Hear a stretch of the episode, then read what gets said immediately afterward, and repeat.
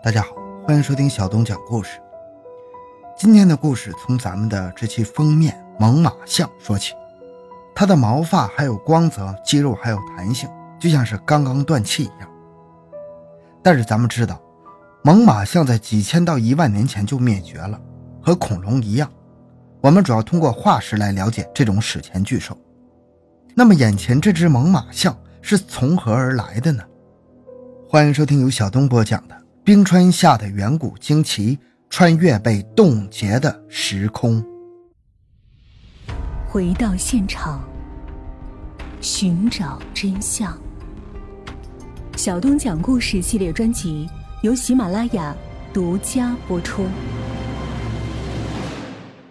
这只猛犸象叫做油香，被鉴定出来死于两万八千年前。在二零一零年的时候。油箱被西伯利亚象牙猎人发现，发现地是濒临北冰洋的一个冰崖。油箱被冰川速冻，完美的保存了下来。接着，科学家们从油箱身上发现了两个诡异的地方：第一，油箱的后腿骨折了，身上有伤痕，像是在死亡前，油箱正在与某种类似狮子的捕食者搏斗；第二，油箱的身体并不完整。它背部有一个切口，像是锯开的一样。它的脊柱、头骨、肋骨和盆骨被从这个切口取走了。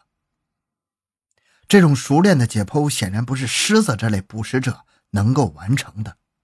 那油箱死亡前究竟经历过什么呢？是谁解剖了油箱呢？爱好者们提出了猜测，他们说，油箱可能是被一种神秘的远古人类猎杀的。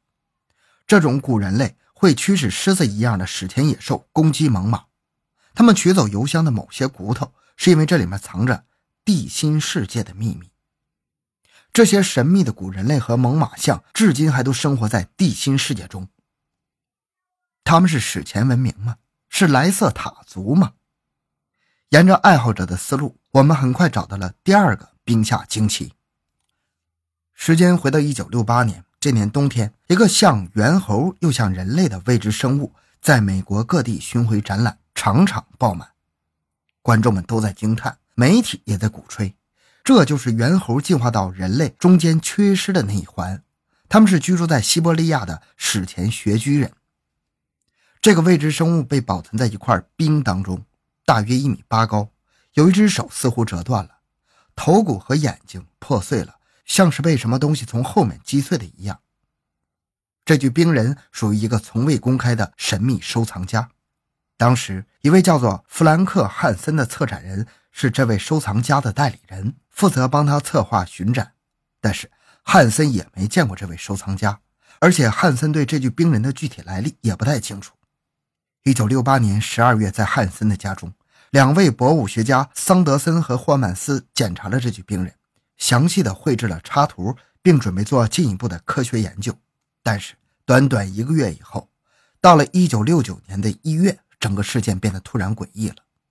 第三位科学家约翰·纳皮尔来到了汉森家里后，只看了一眼就说：“这是乳胶模型。”这个时候的汉森也开始胡言乱语。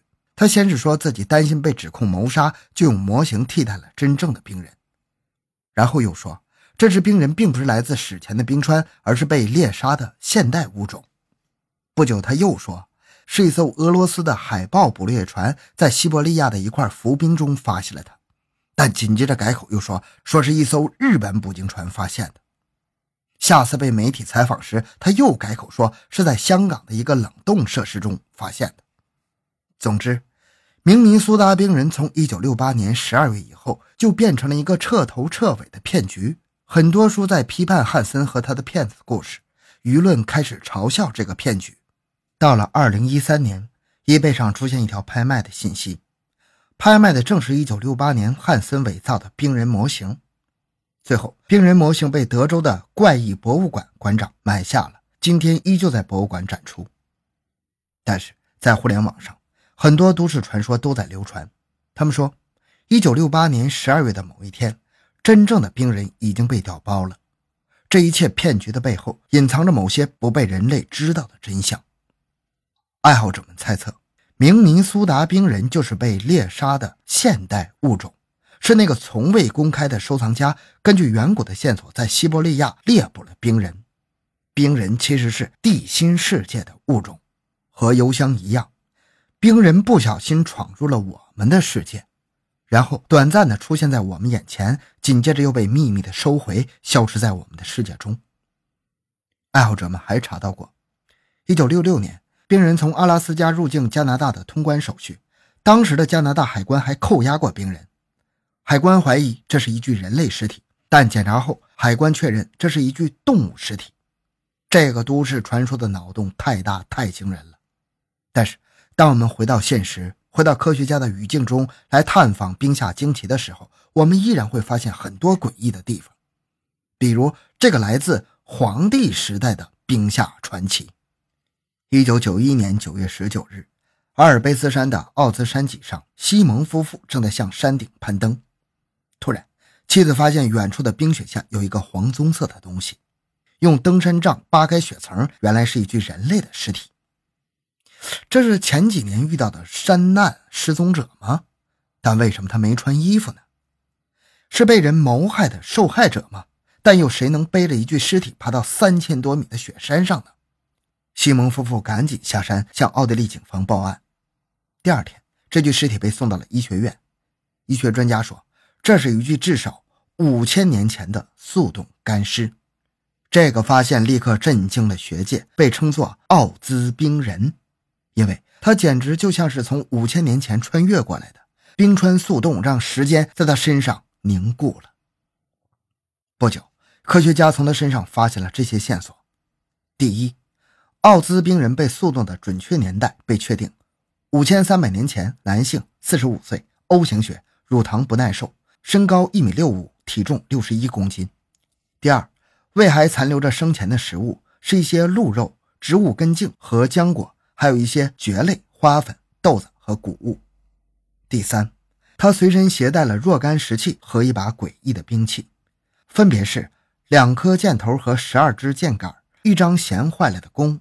一把匕首，一个打孔器，一个割菜和打火的小刀，一把修理石器的鹿角锥子，还有一把像镰刀一样的兵器。然后，科学家们通过这些线索还原了奥兹冰人生前四十八小时之内的故事。死亡前三十三个小时吃饭，在村落中修补石器，准备上山。他可能是想上山寻仇。死亡前二十四小时手部受伤，可能是仇家杀到了村中。受伤后，他无法继续修补石器。死亡前八小时吃饭上山，这次是躲避仇家吗？死亡前三小时，在三千两百米的山上吃饭，非常寒冷，他没有做好足够的防寒措施。死亡前五分钟，仇家从身后一箭射穿了他的肩胛骨和大动脉。短暂的搏斗之后，奥兹冰人失血过多而死。接着气温骤降。仇家下山，奥兹冰人永远被速冻在了冰川中，直到五千三百年后。到今天，科学家们已经了解了奥兹冰人的一切，甚至连他的声音都复原出来了。但是他那把诡异的兵器的谜团却没有解开。他死前握着的这把青铜斧，铜的纯度高达百分之九十九点七，工艺和两千年前的罗马工艺几乎一模一样。另外，分析他身上的纹身，还发现他生前经常用极细的铜针做针灸，这就彻底乱套了。一个石器时代的欧洲人，拿了一把罗马时代的青铜斧，还做过西周时代的中国针灸，这是为什么呢？好吧，也许他本来就是一个穿越者，他被追杀的原因，也许是因为搅乱时空。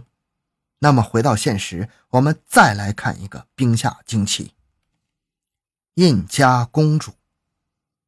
时间回到五百年前，印加帝国的鼎盛时期，在一座六千七百米的高山上，一场宗教献祭正在展开。要献祭的神明是谁？献祭的目的是什么？我们全都不知道。但是我们知道，这是一场活人献祭。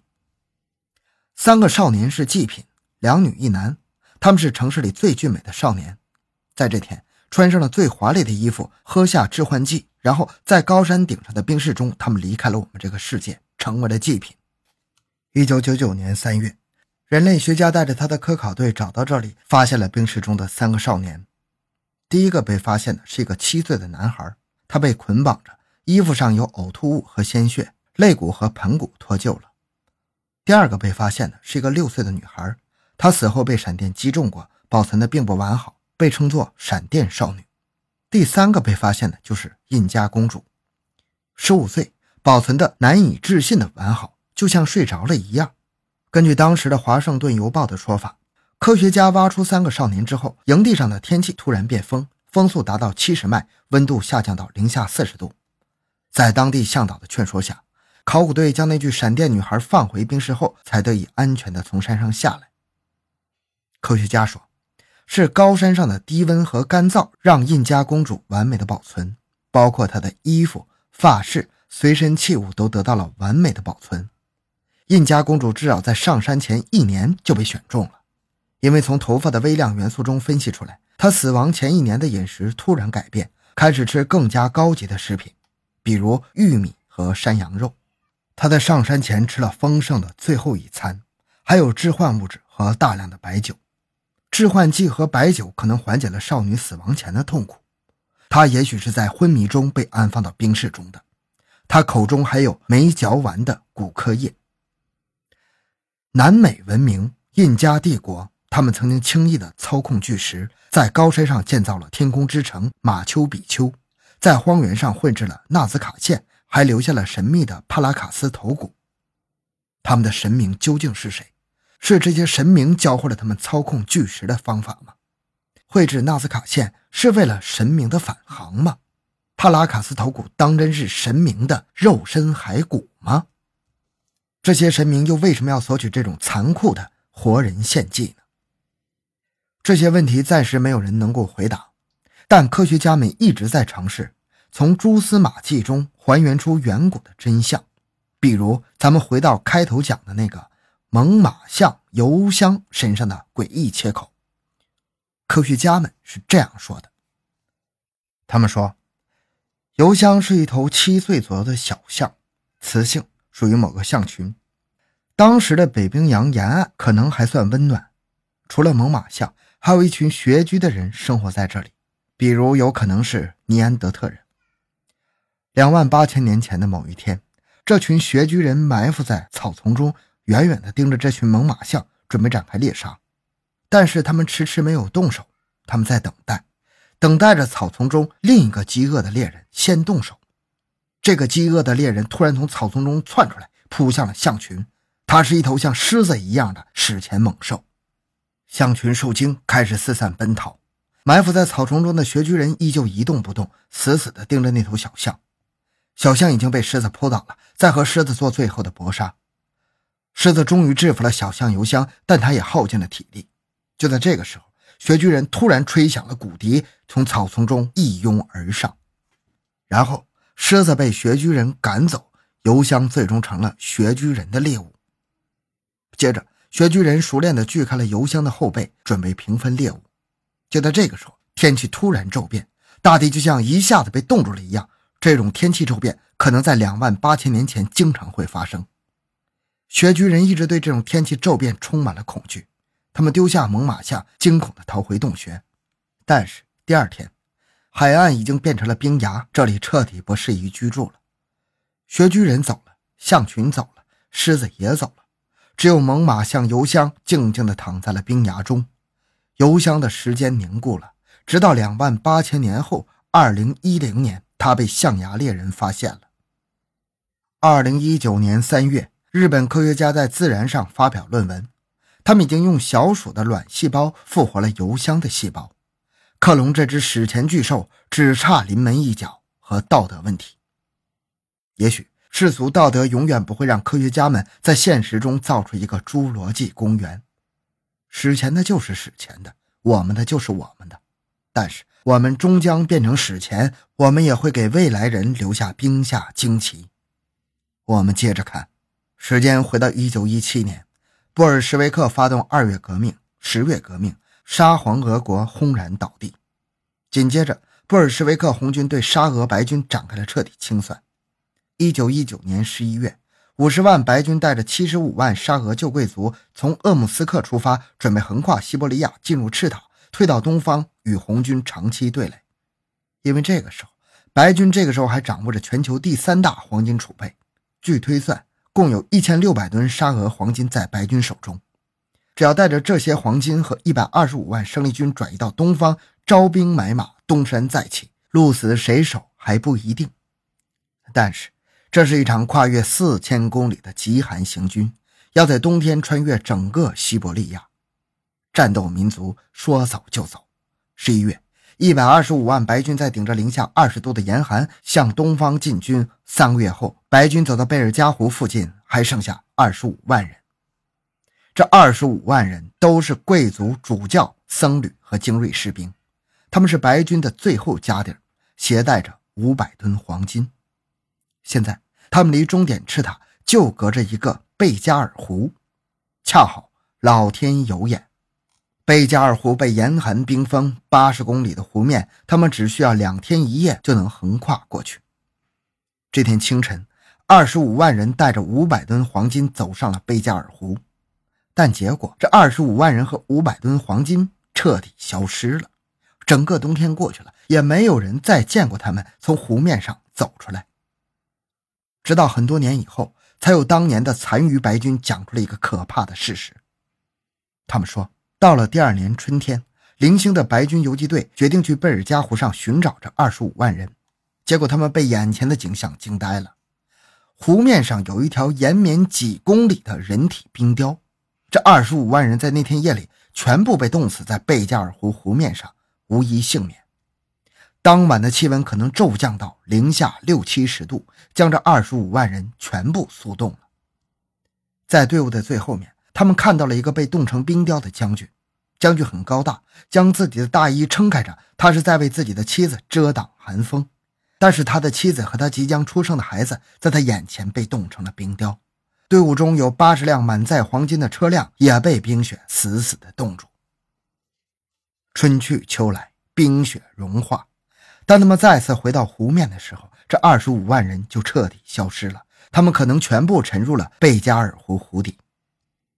这二十五万人中，也许有那么一两个人会机缘巧合变成了一颗被冰川包裹的时间胶囊。